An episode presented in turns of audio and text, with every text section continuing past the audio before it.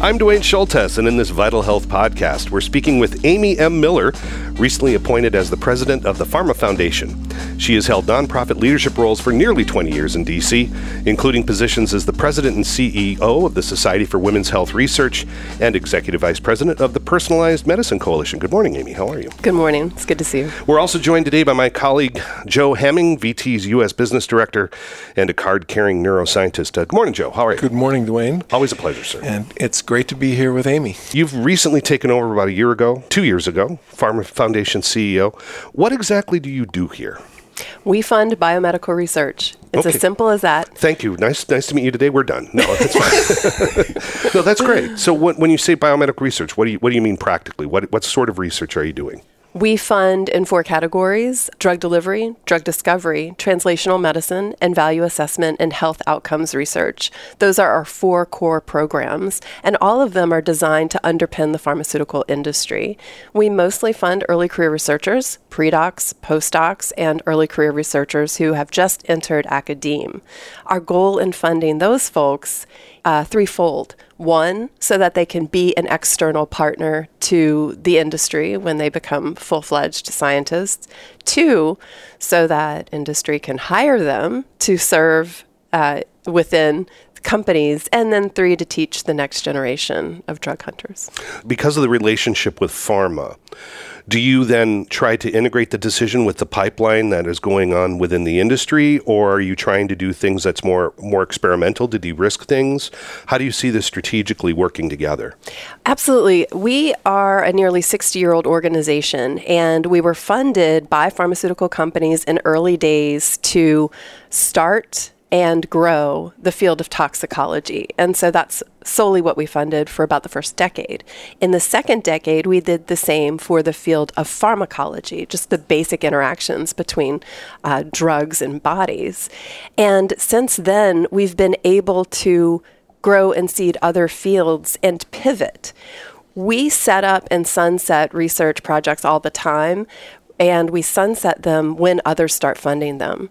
So, for example, we funded genomics research before the NIH did, and That's funded informatics before the NIH did. But once the NIH takes up a mantle, we stop funding that area because there's so much risky and uh, research that may not work. That's where we want to place our bets. So, Joe, the ecosystem, you were a bench researcher, but you also ran when you were at Pfizer running their policy programs. You did a lot of work with academic research, sort of in parallel to what Amy's doing, but at the corporate side.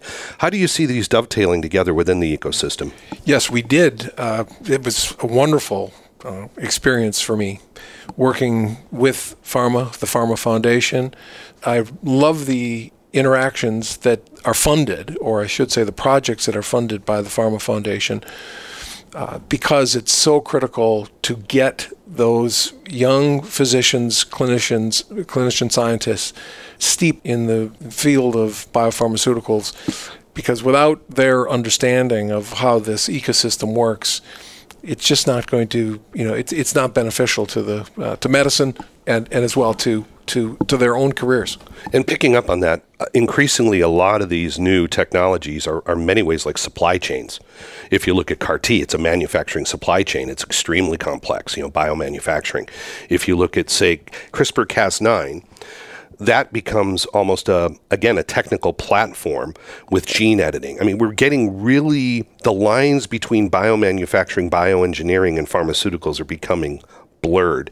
How do you choose those projects, Amy? What is the baseline for you to decide we're going to throw our resources and put our weight behind this and not that? First part. And secondly, how do you select the academics who you choose to be graced with this funding? How do you make that call? Uh, first of all, a little bit on process. Sure. Half of our selection committee is academe, half are from industry. Do they play nice? They play very nicely together. And referring back to what Joe was saying, that interaction at the committee level is very nice as well because we have these senior academics and these senior uh, drug developers, and they're talking about what's not being funded by the NIH. Right. And those are the projects we pick. Um, our committee is not afraid to invest in someone who might fail. Our committee is not afraid to invest in a new school doing a new thing.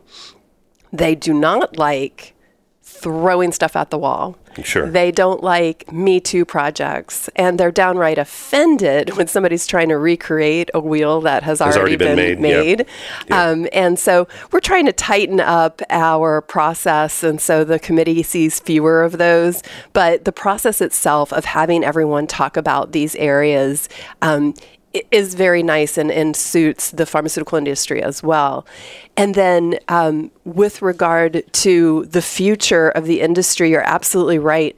How these medicines get into the human body, attack a tumor, fix underlying biology this is a growing area. So we we have a committee that looks only at drug delivery, and that committee looks at some crazy types of projects, and it's very exciting to see those get picked. And when you have a quote unquote crazy type of project come in, how is that presented to you? Is it a application process like a formal proposal? Do they come in and pitch? Is it a, you know, is it a three minute VC meeting? I mean, how does this actually work? Well, that would be fun. I might start that. um, we have a very academic process, much like the NIH. Uh, so, for drug delivery, uh, what we were talking about, we have a letter of interest. People send in a letter of interest. Our committee says, yes, please submit a full proposal. It's much like an NIH proposal, except for we do allow the researchers to put in a personal statement. So we understand their motivation, we understand why they're looking to do something, and especially if their project is risky and may fail, it allows them the opportunity to say, well, should, we should invest in it anyway. There is a critique among many, some, that the NIH doesn't do things that are chancy enough, that are flyers enough. Um, uh, it's not like we're talking about you know throwing f- stuff at the wall, but what is your response to that, and how do you, the, as as the head of the foundation of the PhRMA Foundation, how do you feel about do they do enough of that? Should they do more? And how do you fit into that? How does your foundation fit into that?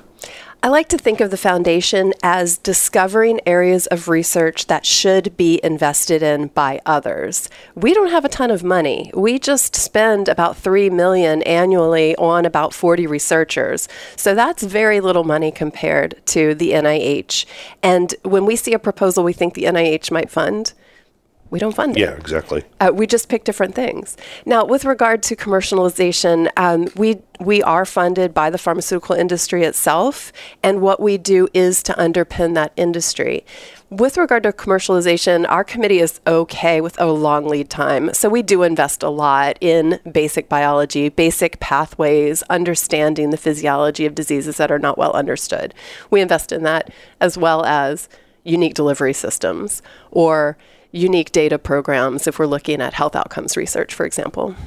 How has this changed? You mentioned that the change in focus over the last 20 years has been a, you know essentially a move from molecules to more science, even delivery and you know even computational science, et cetera. You mentioned this in your introduction.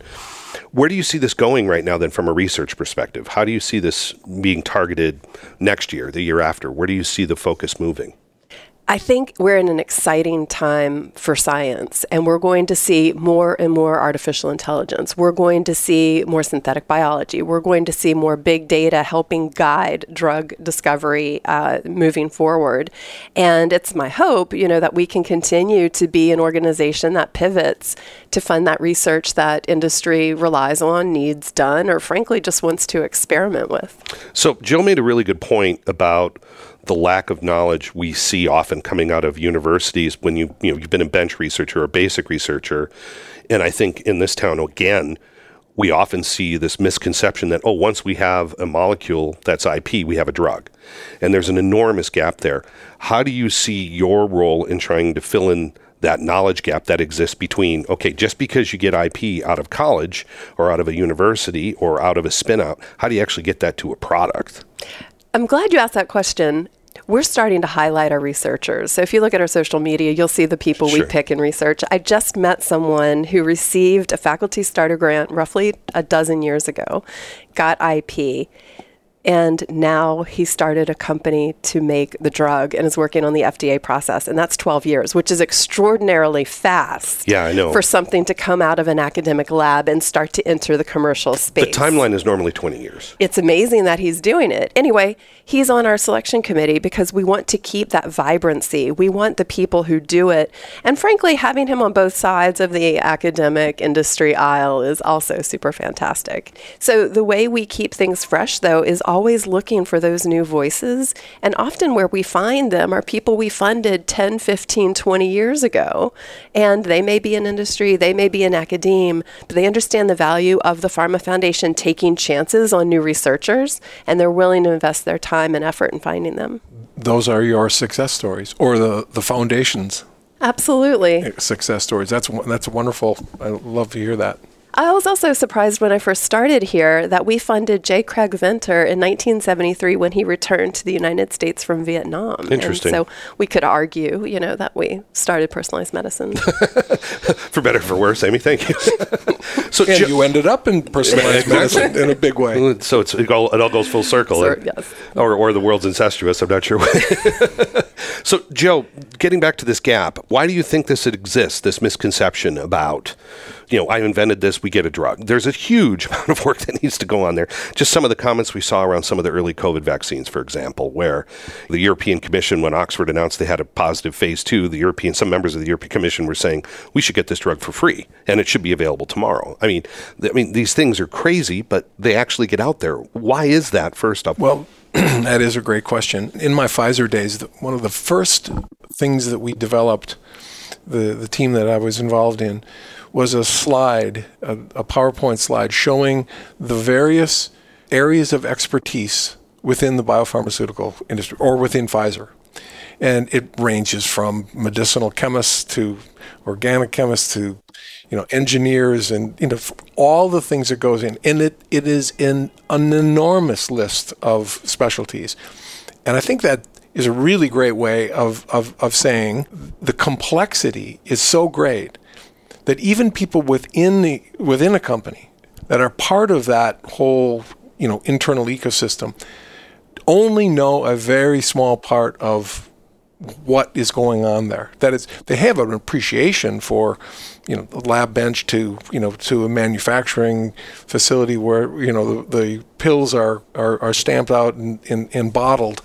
But all of those individual areas of expertise work in this un- unbelievably complex environment and and that just isn't understood by someone who's working in a bench who's doing basic research who maybe is developing an animal model. So that's not a bad thing. It's not a negative that they don't understand all that but it's it's hard to get that kind of knowledge, the breadth of, of the experience within uh, within a company, uh, it's hard to make that understood to the general public and even to scientists.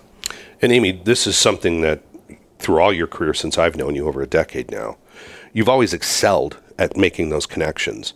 What do you see are the challenges now about what you're doing here and trying to make that research relevant, say, from a policy perspective? How do you actually connect those dots?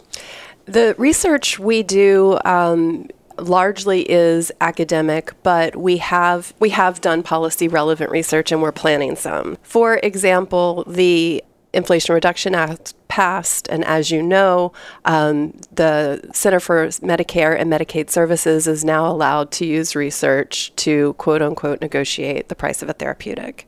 The problem is the body of research they have to pick from is lacking a lot of very important factors on race and ethnicity, on gender, on disability status, on socioeconomic status. This is all missing. And so when we look at the heterogeneity of the United States, both biologically and with dem- demography, we're going to miss some very important things. And so we fund a lot of research in this area. And right now, we do have a competition where we're basically saying to researchers, we need new empirical data collected from patients with these diseases so that we can truly understand and value a medication. I, for example, have eosinophilic esophagitis, which is a rare disease. I'll spare you the details on what it is, but the only drug to ever come to market for EOE is Dupixent, which is um, a drug for atopic dermatitis first, and then it was approved by the FDA for a few other indications before it got to EOE. And I'm very grateful that Sanofi and Regeneron continue to invest in R&D. I'm a little concerned that if we don't uh, take care of the policy environment correctly, maybe the next rare disease won't get a therapeutic. Um, so that's an example of some of the research we fund on the policy value assessment value of medicine side. Now, we have also set up in Sunset in the past different programs on regulatory affairs. In October of last year, the FDA published a white paper saying we have a lot of digital health products and tools that are in drug applications, which is fantastic, but we need to answer some questions so that we continue to use them. And so we are currently running a competition where we're going to invest in research looking at digital health tools for regulatory affairs for a drug application. And we're looking at that through an equity lens because it's okay to have a cool new tool, but if someone in the Medicare population can't use the tool, right. then maybe it shouldn't be used in drug development. On the other hand, let's take itch for example it's very likely a wearable will be a better measure of relieving itch than any other measure that we currently have. So I think this is a very exciting area. I'm extremely thrilled that FDA have these research questions they want answered, and I have the power to empower researchers to answer them. How long does it take? To get if someone applies well how, how quickly do you turn this stuff around very quickly so let's say a decision is made on um, I'll just pick April 1st, uh, the person can start getting their research funding in August. Or they can also take it in December, or they can take it, you know, Q1 of the next year. And we are proud of the fact that once we give you money, you can start spending it immediately, or you can wait until your semester break. What about NIH? How long does NIH take to clear a grant? Do you know? I don't know for sure, but we have NIH reviewers on our selection committees, and they assure me that we're faster. well, that's good to hear, I guess, uh, on one level. What other large areas of investments are you guys targeting in the next year or two? We are investing in that uh, FDA research for regulatory affairs on digital health tools and equity issues. And that is open right now. So if anybody's okay. listening to it, uh, this podcast before the end of summer, take a look at the call, respond to it. Um, we continue to invest in value assessment and health outcomes research. That research field is becoming more and more important. And we do have rolling uh, requests for grants and applications. And then sometimes we do do special calls for policy pieces or thought pieces in certain areas. So continue to look at that. And then uh, bread and butter is drug delivery, drug discovery, translational medicine. And so for all the researchers out there, both established and, and not established, um, take a look at what we're looking for, especially if you are looking at something risky or if you're a professor and you have a grad student who's got a crazy idea and you're not sure where to send them at the NIH shoot them over to the foundation. Just applying for the grant through the foundation is a learning experience in and of itself.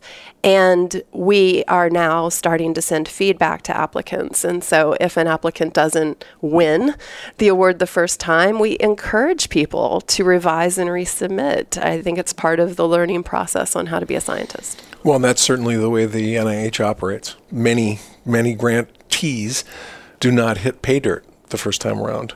And it's a, and it's definitely a learning process. Having having done it in uh, in my early days with uh, in at the University of Wisconsin. What percentage of your applicants have never applied before? That is a great question, and I would say most of them because we know there's a very tiny percentage who reapply. We do have 400 applicants every year, and we only fund 40, which is a 10% pay line. I would love to raise more funding so that we can fund more people and make that pay line a little more impressive. Um, but we are picking the best of the best. Um, the other aspect to the foundation, which is unique, is we allow international students to compete for our awards. Well, that's interesting because the, the NIH is often just restricted unless it's in partnership to non-U.S. universities. That's right. And we get thanked from international students that they're allowed to compete on an equal level for funding. Many people would say that a 10% pay line is appropriate. That getting the best of the best, you know, is is the key, and you should weed out those who don't. If there are, if if they are persistent and they want to come back, that that's great. But I, I think a lot of listeners would would agree that 10% sounds pretty decent. I'm glad they like it. I'm a generous person, number one, and I'm in the room when the the second 10% are being discussed, and and maybe it wouldn't go all the way to 20, but there is a group that we don't fund uh, you that we really really want want to. to. Uh, that's always so hard too when you're right on the border there. It's always tough. I'm, I'm sitting on selection committees when I was at the university, and you come down to two candidates. It's always really hard, and you, you wish you could hire both. yes, absolutely. But, unfortunately, you can't. Joe, one of the big problems we have now is there's a lot of gaps in research. What are the core areas right now where you think we need more research focus, where you think the PhRMA Foundation should be dedicating? Is it in small molecules for neurology? I mean, what are these areas where you see an enormous need right now? Well, if that isn't an enormous need, there is no there's no example of a, an enormous need. Um, it's very frightening, and you know, Duane, your research just recently showed how this this absolute dearth of large molecule therapies that you know we see in in the neurosciences that doesn't surprise me as a neuroscientist because large molecules don't cross the blood-brain barrier. I think the, the, one of the things that scares me about the IRA, the Inflation Reduction Act, is that it really looks like it could it could hurt the neuroscience area, an area where we fully understand the enormous cost to society, the cost to you know to patients who are uh, and their families suffering from dementia, Alzheimer's, and and related uh, neurodegenerative diseases. One of our favorite topics, Duane, we go back and forth on all the time are uh, antibiotics and, Oh. and anti-infectives. And right now. AMR, acute AM microbial the- resistance, the- horrible. It is a horrible problem. It's a growing problem. It continues, persists year after year, and it just gets worse. So those are a couple. Obviously, there are some tremendous uh, opportunities going, coming forward now with the mRNA technologies. Very, very exciting when you think about the number of patients who have been treated uh, with the mRNA vaccines. That's an experiment, quote unquote, experiment that would never have been done except for a, a pandemic there are issues about adverse events, and you know, there, it's it's not all crystal clear. But when you think of the billions of patient, you know, patients that have been treated, and the data that is going to come over over you know the the next several years, there's a lot there, and I think it's it's very enticing to think about what is to come or what could come. It harkens back to where we started about the mismatch between public perception and reality. Sure. Because it looks like we got a drug in nine months. But that mRNA technology was 20 or 30 years old, depending on when you start the clock. Absolutely. Um, also, the American public didn't understand that there were M- mRNA therapeutics for MERS and SARS, but we didn't reach pandemic levels, and so we didn't tell that story. When I joined the foundation, it was after COVID or during COVID, and it was very clear during COVID that scientists have a unique and novel responsibility, unlike ever before, to explain their science not only to other scientists, but to policymakers, the media, and even the lay public. And so, another aspect of the foundation that I've recently started is educating our young scientists on how to communicate their science because we used to be able to stay in our ivory towers and just talk amongst ourselves, but we can't do that anymore. COVID blew that blew that wide open, and so we do have an opportunity. And I think the scientists that we fund very much enjoy the fact that we're getting their messages out there. We're helping them to explain science, and I hope it makes them a more responsible, responsive scientist in the future. I'd like to touch on some of your tool bag a bit that you guys are working with. if we look at real areas of need going forward, and there's a general ubiquitous opinion, at least those of us who work in this sector, that we really need good evaluation tools once stuff comes to market. You know, whether that's real world evidence, whether those are managed entry agreements, or something like that. So post approval. How are we measuring this stuff? How are we expanding labels? The, the way we're doing it now isn't working. There's so much pushback politically what are you doing on the foundation side to look at some of these aspects of post-approval real-world evidence platforms, et cetera? I would think that this is a, a, ripe area for you. It is. We do have a program, Value Assessment Health Outcomes Research, where those types of projects uh, come into play. Um, we usually fund the earlier career side. I'm considering another program that looks at that exactly. And it wouldn't just be for early career researchers, it would be for established researchers because you're right, there's a lot of information that needs to be done in that space. And um, we haven't done a, a, full ballast of research. Furthermore, I like a moat. And so I'm trying to think who else would fund this. Yeah. And there's really no other funders. And so I'm very open to ideas like these. And this has been brought up a few times. And so I think it's an area we'll open up very soon. Yeah, because everyone always says, well, we should have managed entry agreements and we should have post approval agreements, show pay on performance and these things. And it sounds great. But man, when you start looking at it, it gets really hard. Joe, from your perspective, what would be the benefit of having a robust post approval system that would allow validation of targets and reimbursement on quality? Do you think that would help? Oh, no, no question. As you say, it's very, very, very difficult yeah. uh, to do it seems to me it's the, the kind of area that, that the foundation is poised to, to do and aid you know the best researchers uh, in, in an area like that. I think I think that would be terrific. And I think you could bring together the multi, multidisciplinary needs that are required. You would be able to get the data scientists and the researchers, and you know play kingmaker there or queenmaker in your case, uh, I, Amy. Queenmaker, that's right. Queenmaker. Yeah. I I I'm sure that your head swims with what you could do. um, everyone has that. We deal with that all the time. We have opportunity costs. If we're doing something here, we can't do something over there. You've talked about just the communication of science. It's science has to be communicated in, a, in an effective way so that everyone can understand it. It's the gaps in knowledge that creates the the negativity about science and scientists and, and, and the pharmaceutical industry that is something that where you could have a huge impact. You know, Amy, when I, I was really excited when you took this job, I, I, knew that you were the kind of person that, that, that could come into the PhRMA Foundation and do, you know, and just do the fantastic job that you are. And, and clearly you've made huge progress here. Given your role at in the head of policy in the Personalized Medicine Coalition, where you and I first met uh, back in the day when, when, uh, when I was at Pfizer, the understanding of personalized medicine and, and, stratified medicine or whatever terminology that you you know one wants to use, I think is very very poor. People don't understand why are we looking at these very narrow niche products. Why don't companies just make products for cancer that cures all cancers? right? I mean, this is this is what people when I talk to people, this is what they want.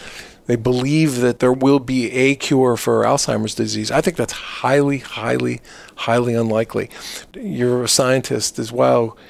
There seems to me to be a, a tremendous number of opportunities to get the kind of, I guess, the information that public needs to know about this very highly scientific, highly specific types of medicines. How can you approach that at the foundation? I think personalized medicine continues to be an extremely exciting area. And I think a therapeutic manufacturer would love a pill that cured every single cancer. That is wonderful. Everybody would love to see that. Unfortunately, science is hard. Science is complicated, and the more we learn about the genetics of cancer, we understand that there are drivers, and sometimes we can hit a driver. Um, you know, Herceptin was a breast cancer drug, and now Herceptin can be used on any HER2 mutation in a tumor. That's exciting. Um, I was talking about Dupixent, a therapeutic I use, and it targets a specific interleukin pathway. And so any disease that's motivated by that pathway is going to respond. And so we're seeing seeing more and more of this mechanistic approach to a treatment rather than a disease or a location. And that's exciting. Now, how do we explain it to the American people? Unfortunately, I think they have to benefit from it. For example, having a lung cancer patient, loved one who benefits from a targeted therapy rather than going through chemo and radiation. That seems like a miracle to people. And then they understand the fit between my specific disease and this specific treatment. I, I think what's so cool about what you just said is is when you find new uses for existing products, it's enormously efficient. It's, and it's very exciting because all of a sudden you're doing a clinical trial uh, in a different patient population and with a different you know with a different issue with a different medical issue and within months or years very short time frame you get new therapies with an old, quote unquote, an old therapy. I also say this as a scientist. When you have a drug that works for you, it is like a miracle. So, EOE means sometimes I feel pain swallowing. Sometimes I can't swallow. And that's very uncomfortable, and everybody swallows all day long, right? And just having that clinical benefit of no longer feeling pain when I swallow apple skin, that's amazing to me. And so, the other part that is the miracle of this drug came to market for itchy skin and now it helps me swallow. That's fantastic. Obviously, the science is leading us to more and more targeting as we get a the more robust genetic profile of therapeutics.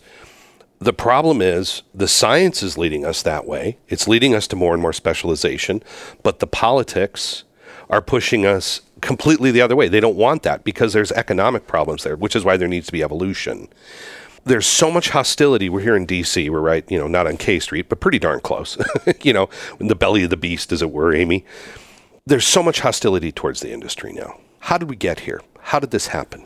Well, I think the way we get away from any sort of hostility is talk about the cures we make and talk about the treatments we make and remind the American public that everything will eventually be generic and that we invest in the technologies the world benefits from.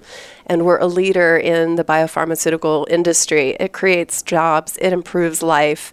I think the positive message is better than trying to figure out what's going on in the minds of people. Just keep it positive. I have a drug that works for my body, and it was not on the market just 14 months ago. Now we have a cure for hepatitis C that soon, in a year or two, is going to be generic. Amitabh Chandra made the point is that drug is now going to be free, and even if you're a Martian on Mars and you have hepatitis, you will probably take Herceptin. Going back to mRNA, we're about to have another cancer vaccine, yes. cancer cure, cancer treatment, one product doing all three things. That's a miracle. That's magic. That's exciting. And that is on the near term horizon. How does the PhRMA Foundation work with the individual company foundations? We have different relationships with them all. Uh, just for the listeners, um, many pharmaceutical manufacturers have their own foundations and they have very different foci. For example, some company foundations focus solely on developing countries, some focus only on maternal health.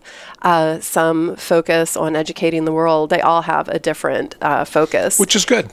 Absolutely, and uh, well, then again, you can be complementary as well, because then yeah. no one's you're not competing or stepping on each other. You can all focus on your. And I love a Emote, and sure. we do what we do, and nobody else does it. Uh, we also have the ability to pivot very rapidly. If we wanted to stop funding one thing and start funding something else, I could literally do it tomorrow, and there would be nothing uh, standing in the way. And back to your point, we can get the money out the door very quickly. And so the foundations are aware of what we do, and it is complementary. And I like what the foundations of pharmaceutical industries do as well. I think there's a lot of corporate philanthropy that we don't talk about. So, Amy, what do you see happening three to five years from now, mid to long term? Where do you see this going? I think we have an amazing opportunity in health tech assessment. So I was surprised to learn that the PhRMA Foundation is one of the few places HTA researchers know annually there will be a competition for investigator led research. So it's not consulting contracts, it's not a contract with a company, it is not an RFP that's sent out to just a few for selection. It is an open investigator led true competition and it's every year. That's power. And I'm trying to figure out where do we need to invest most in HTA because we can say, um, we have a special pot of money that's going to look at these things and harness this excitement and, frankly, the audience that we have to focus it in different ways. And then on the bench science side, I love when drug hunters in industry talk about some area of science that uh, they need more eyes on. Um, and then for those who may be listening and thinking about a future for themselves or their children, uh, medicinal chemists apparently are hard to come by right now. and so if you like chemistry, and back in they're back in fashion too. They're back in fashion, and so that's an area of uh, future research. And when we see a medicinal chemist in our application packages, everybody perks up and they give it a little stronger of a look. It's very interesting because the last Nobel Prize in medicinal chemistry went to a biopharma CEO in San Diego. Nice, I did not know that. Amy, when you took over, one of the things that you know, we had a couple of initial conversations about your excitement and when you have a chance to work with very smart people like you do, and they get it all in a room, you have chief medical officers and, and chief science officers and heads of R&D, that is very rare to be able to harness that brain power. And it's not a simple matter. You don't walk into a meeting with smart people like that who are giving you a couple hours of their time Tell us about that, and and you know it's it's a privilege. It is. Our board are, as you said, heads of R&D and chief medical officers of major pharmaceutical companies, and they very much enjoy serving on the board. Every single one of them went through grad school, and they remember the days of looking for grants and doing a postdoc and love giving back. Obviously, they're also dedicated to science and know that they need more and good, smart people. The board frankly have the same hiring issues. And so the fact that we're investing in the next generation is extraordinarily important. They also give hints as to where we should be directing our funding. They were extremely excited to hear about our funding the digital health tools for regulatory affairs work because they're all doing it in house. But to have it done at the academic, peer reviewed, published arena is just so much more impactful. That's the kind of input you really want. Absolutely. These are the people who are on the ground, who are responsible for bringing drugs forward, and for them to give you ideas, um, uh, you know, obviously that makes a, a, great deal of sense. How do they get along? I should answer that question. I know how they get along. They get along great. Yeah, of course they're wonderful. We're not going to ask you to name names, but uh. no, they're all fantastic. This is a no. fantastic board. Every board I've ever worked with has been amazing. From my experience, again, not from the foundation standpoint, but from a staffer staffing heads of R&D, they enjoyed each other. I saw a very congenial group who were very interested in each other and of course they serve on the executive committee and on the foundation how was that experience for you? It's great. Um, they're just alone. We don't have staff at our board meetings, and so I think they also like that. They also have known each other. You know, yeah. they've grown up in the field together, uh, and they're all dedicated to the foundation. And it's been an honor working with this board. They Absolutely. are very smart, uh, have great ideas, and we have a great working relationship. Well, I'm sure you do. Amy Miller, recently appointed as the president of the PhRMA Foundation. Amy, thank you very much for your time. Thank you, Duane. Dr. Hamming, Joe, always a pleasure, sir. Always a pleasure. And Thank you, Joe. Always great to see you, Amy. Thank you for the hospitality. My pleasure. The executive producer of the Vital Health Podcast is Duane Schulthess. Our editor is Mark Brodeen. Our project manager is Gwen O'Laughlin. The Vital Health Podcast is a production of Vital Transformation LLC, copyright 2023.